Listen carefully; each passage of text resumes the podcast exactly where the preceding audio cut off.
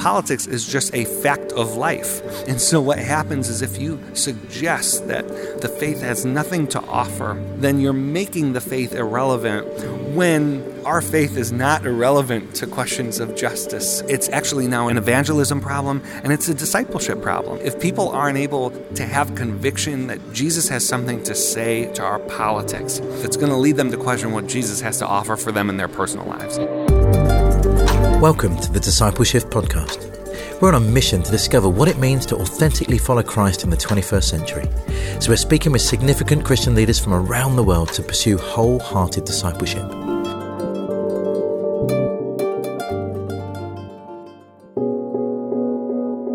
I'm Krish Kandiah. Today I'm in Nashville. Arriving into the airport, there is a large sign to tell you that you have entered the home of country music. In fact, Nashville is the only airport where I've arrived where in the actual terminal building there are multiple venues for live musical performance. I was expecting to encounter the deep south of the USA, but downtown Nashville has many immigrants. In fact, all of the Uber drivers that I met during my stay were quick to tell me that they were not from Tennessee. And indeed, all of them wanted to tell me they were Democrats and not Republicans. Historically, the Democratic Party does well in the urban areas of Nashville, even though Tennessee is normally a safe Republican state. That discrepancy seems poignant to me as I'm on my way to interview Michael Wear, a white Christian man with a clear passion for Jesus, who worked for President Obama. Michael tears up a lot of the stereotypes associated with Democrats and white evangelicals. Indeed, BuzzFeed called him one of Obama's ambassadors to America's believers. Michael directed faith outreach for President Obama's historic 2012 re election campaign.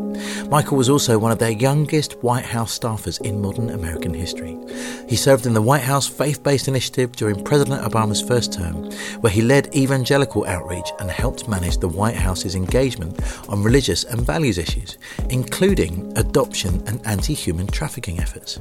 Michael Wear is the founder of Public Square Strategies and a leading expert and strategist at the intersection of faith, politics, and American life.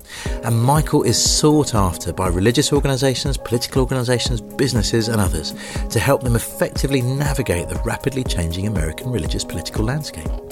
Michael is the author of Reclaiming Hope Lessons Learned in the Obama White House about the Future of Faith in America. He also writes for The Atlantic, Christianity Today, USA Today, Relevant magazines, and other publications on faith, politics, and culture.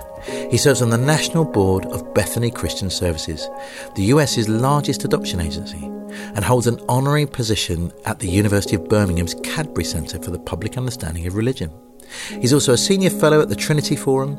Michael and his wife Melissa are both proud natives of Buffalo, New York, but they now reside in Washington, D.C.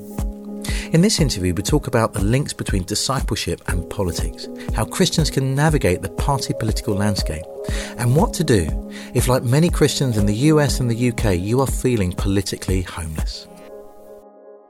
So we're here in Music City in Nashville, and it's the Q conference going on. We're hearing amazing talks from fantastic speakers, and one of the speakers that's going to be on the main stage this afternoon is Michael Wear. Welcome to the DiscipleShift Podcast, Michael. It's great to be with you. Michael, tell us a little bit about your past. I first came across you when you were the faith liaison for the Obama administration. A lot of people find that kind of difficult to believe that you're passionate about Jesus and that you can work for the Democratic Party Tell us a little bit about the journey that got you there.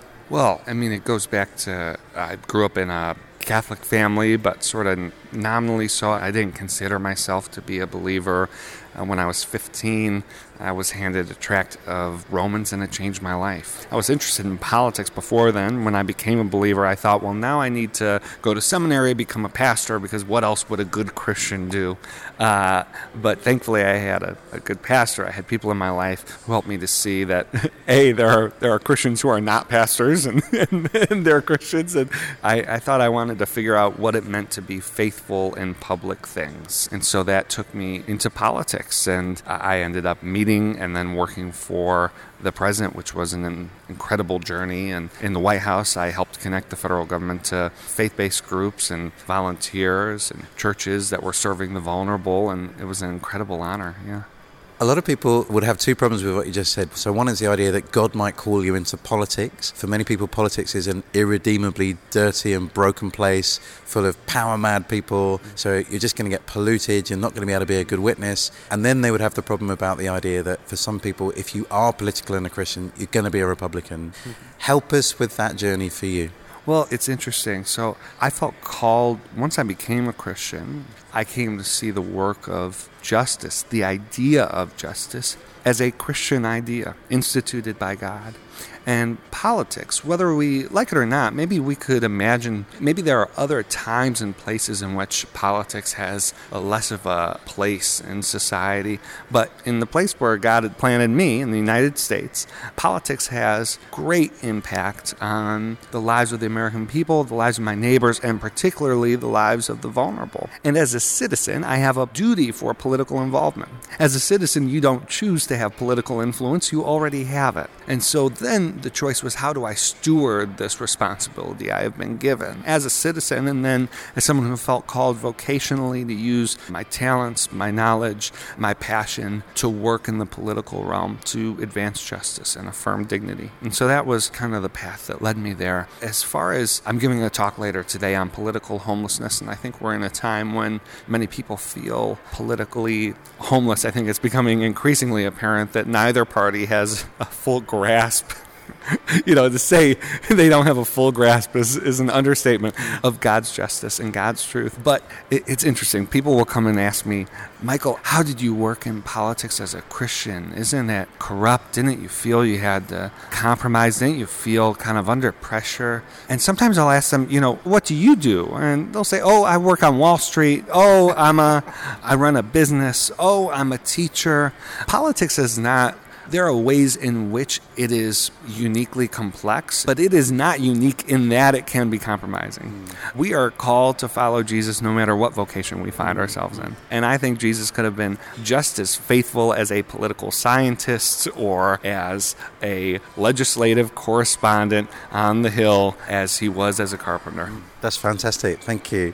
This idea of political homelessness, I think it resonates not just here in the US, but in the UK. The kind of two main political parties both seem to have kind of major problems, major blind spots. I have many friends here in the US that, for example, really couldn't vote Democrat because of their position on abortion, but are really struggling to be Republican because of the way that the president doesn't seem to be showing compassion to refugees or his own personal life. So, what's your advice to someone that doesn't seem to fit in either It's okay that you don't fit in the States when you register for a party, when you register to vote. There's no small print that says, I hereby sign my conscience over to the Democratic or Republican Party. One of the big problems that we have in American politics right now is that we have the highest number of political independents that we've ever had 43% of Americans are political independents. These are people who have unilaterally withdrawn, unilaterally discarded one of the primary levers they have for political influence in this country,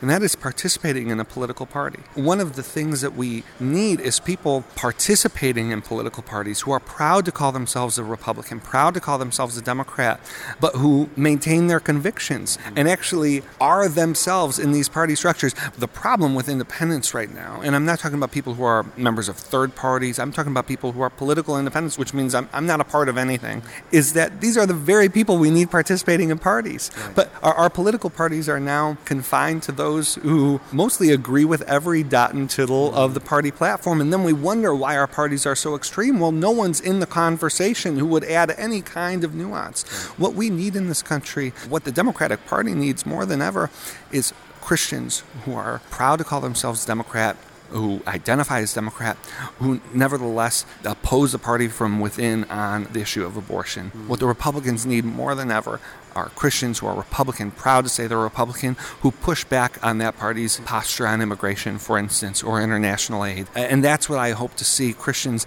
who are bringing their convictions to politics, not letting politics change their convictions. Right. And I guess that's helpful, isn't it? Because parties are moldable. You know, the history of the Republican Party is the polar opposite of maybe where it began. So they're not fixed institutions, but if Christians play their part, just like in wider society, we can influence them for the common good, for the kingdom of God. So that's a really helpful idea that God might place his people into different parties, but with the same vision of seeking his kingdom. I really loved your book, Reclaiming Hope, and you wrote it in a way that helped me and, and many other readers to re understand, particularly the faith of Barack Obama and the state of American politics. Let me ask you if you were writing that book again today, would you still call it Reclaiming Hope? Do you still have hope as you look at the American political system? Absolutely, but the book is not just a statement about hope. And the idea that hope exists and is real of course it is. And i make that case strongly in my book. The book is also a call for christians to bring kingdom hope with them into politics that that will be a major part of the renewal of american politics. Hope is not passive and we need in such cynicism inducing times, what a witness for people who find their hope outside of politics to bring that with them into politics. It would be an incredibly refreshing, invigorating thing for a political system that desperately needs some invigoration. Mm. So, yeah, I'd, I'd still title it Reclaiming Hope. Towards the end of the book writing process, I really started to feel convicted about what I call the spiritual harm our politics is causing. I'll be talking a lot about that later today at the conference. And so, readers of Reclaiming Hope will see that threaded a bit throughout the book, but that was all added in the last like month of the manuscript. If I could go back and start over again, it has become a dominant theme in the way that I think about the problems facing our politics right now. I think it's really helpful your questioning about the spiritual damage that our politics is causing. I'm kind of nervous, and I don't vote in America America. I'm a UK citizen. I'm kind of nervous about you know this 81% that they talk about. White evangelicals have supported the Trump government and are often seemingly uncritical about his behaviour, his policies. And there's this whole kind of rising generation, Gen Z, Gen Y. Hmm. What are they doing when they think of the church? They think of republicanism, they think of Trump, and they think, I don't want that, therefore I don't want the church. How can we undo that? What could that look like? Where's hope for that rising generation that are put off the church because of its seeming political affiliation? Practically, it's a major challenge. Robert Putnam and David Campbell wrote this book, American Grace, and Putnam and Campbell are academics, mm. widely respected. Was it Bowling Alone? Was that one of their books? Uh, yep, exactly. And so in American Grace, through their research, they really determined in ways that have been included in the work of Gabe Lyons and his book unChristian and the next Christians that it's actually the political developments, the developments in the interaction between politics and American evangelicalism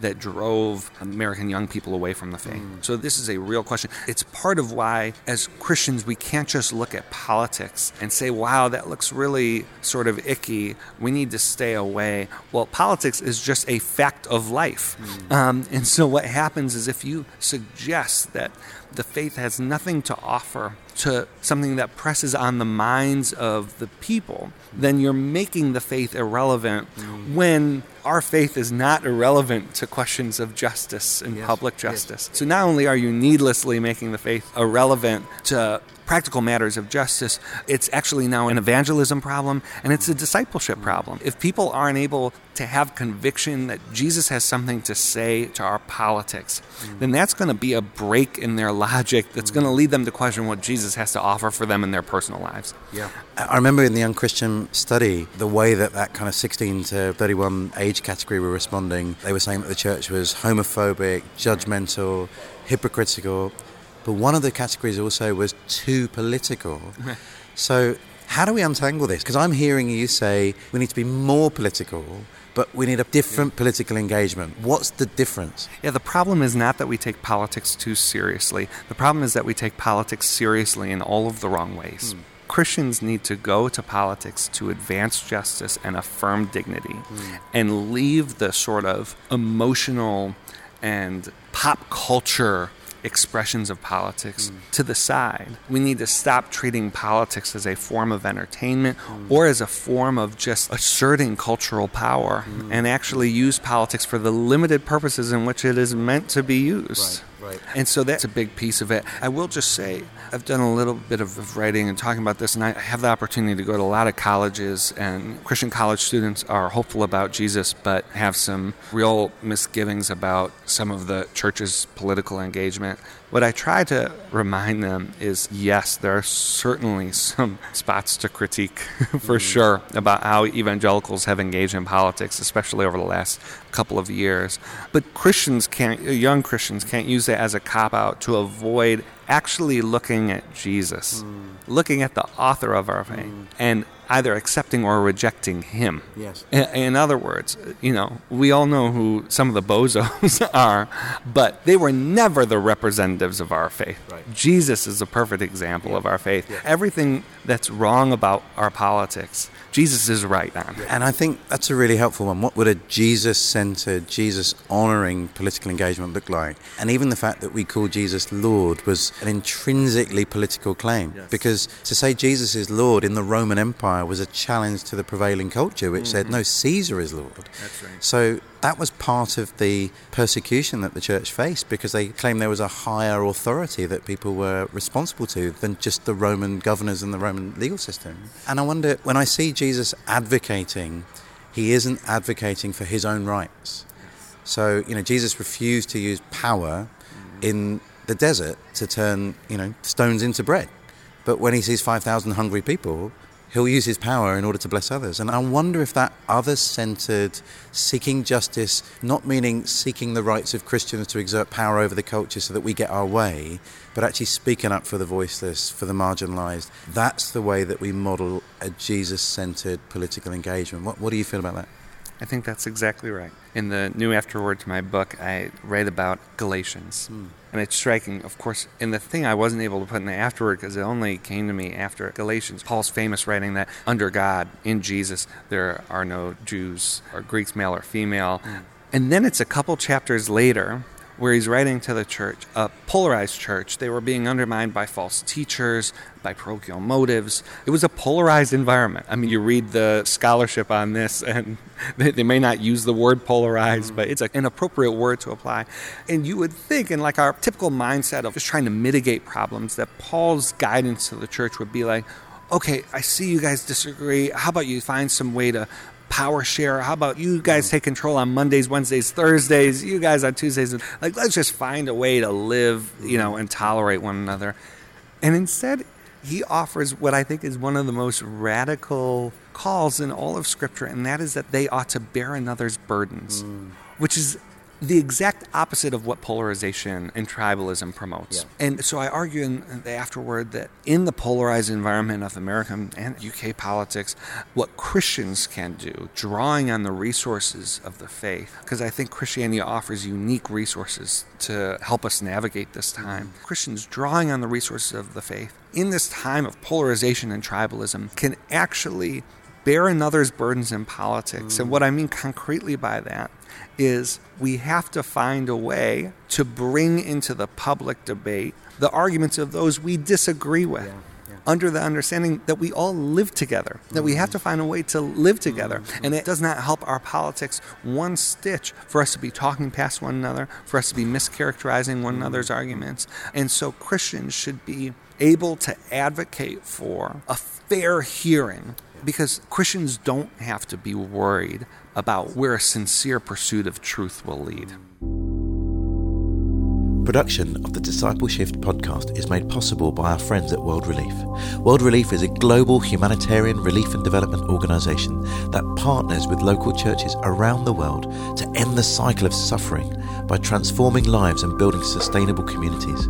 With initiatives that focus on disaster response, health and child development, refugee and immigration services, economic development, and peace building, World Relief works holistically with local churches to stand for the sick, the widowed, the orphaned, the alienated, the displaced, the devastated, the marginalised, and the disenfranchised.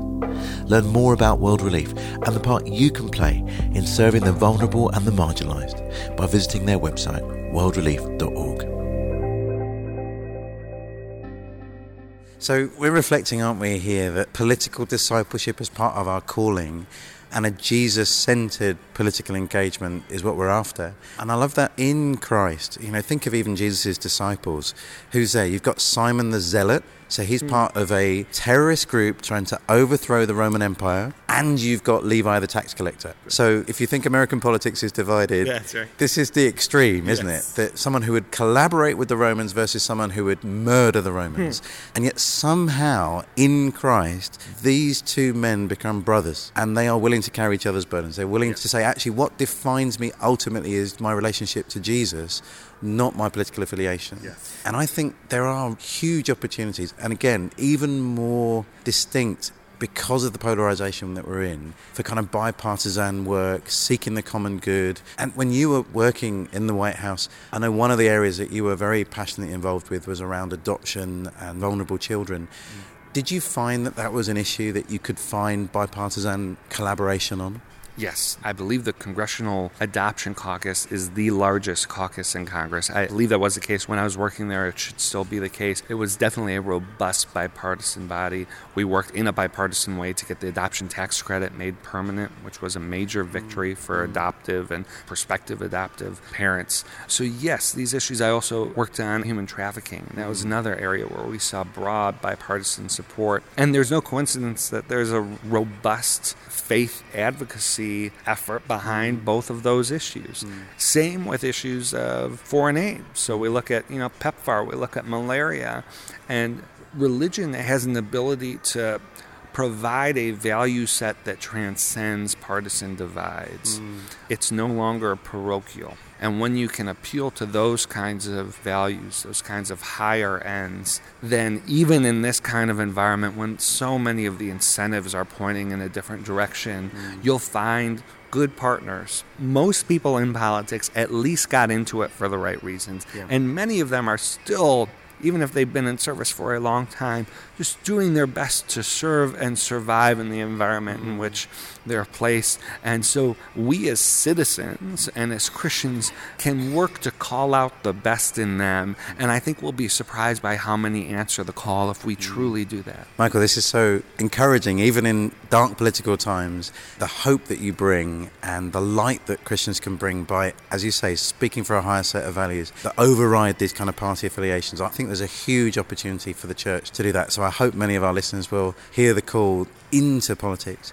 Um, your book is brilliant. I recommend it to anyone, whether Democrat or Republican. I think people will be super encouraged by it. Are there other books out there that you would say might help someone that doesn't necessarily feel that knowledgeable about politics, don't know how to relate faith and political life? Are there other books out there that you might recommend? Two or three would be great, but any books that you'd put forward? Uh, City of Man by Pete Wehner and Mike Gerson. They both worked in the Bush administration. We disagree on some policy issues, but their setting up of how Christians can think about politics Christianly is really helpful. I always recommend Dallas Willard's The Divine Conspiracy, which maybe isn't a book that people will immediately look at and go, oh, wow, this is all about politics, but it's a wonderful way to understand discipleship, whole life discipleship, and the amazing opportunity and availability of the kingdom of God that is available to all spheres of life. Um, and that book transformed my life. And then somewhere in the middle of City of Man is explicitly political. Divine Conspiracy, I think, has a lot of political applications. Tyler Wigg-Stevenson wrote an excellent book,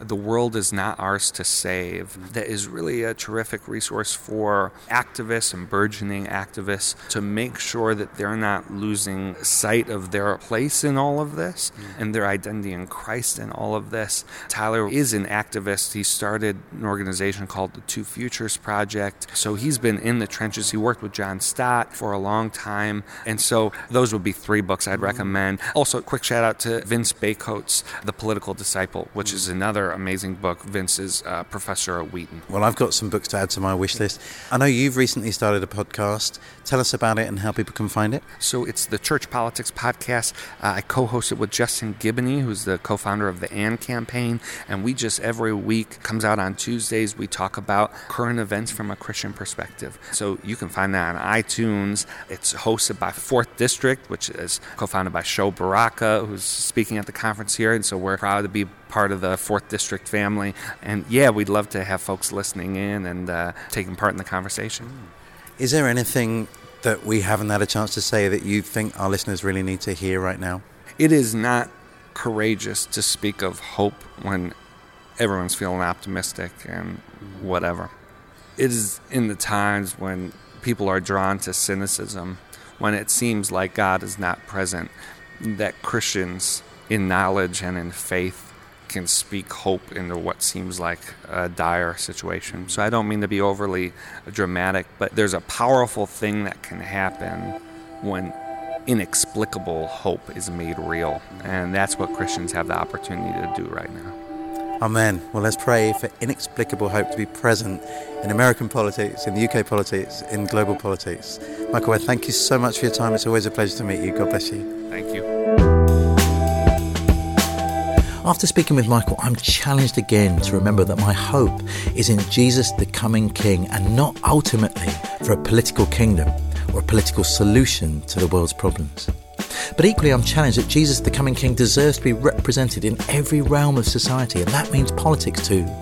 We can neither ignore nor adore the political sphere. We're called instead to be faithful witnesses to the justice and mercy of our God in every area of our lives.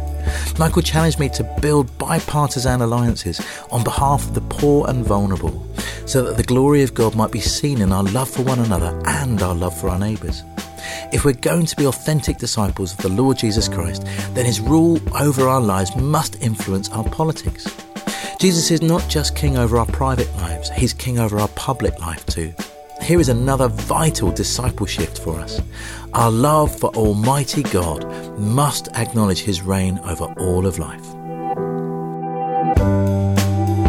We're on a mission to help Christians rethink discipleship by being more faithful to Scripture and therefore more holistic in our practice. To help us on that mission, please rate this podcast wherever you have accessed it from and spread the word on social media. I'm Krish Kandiah, and this is the Disciple Shift podcast. Join us again soon.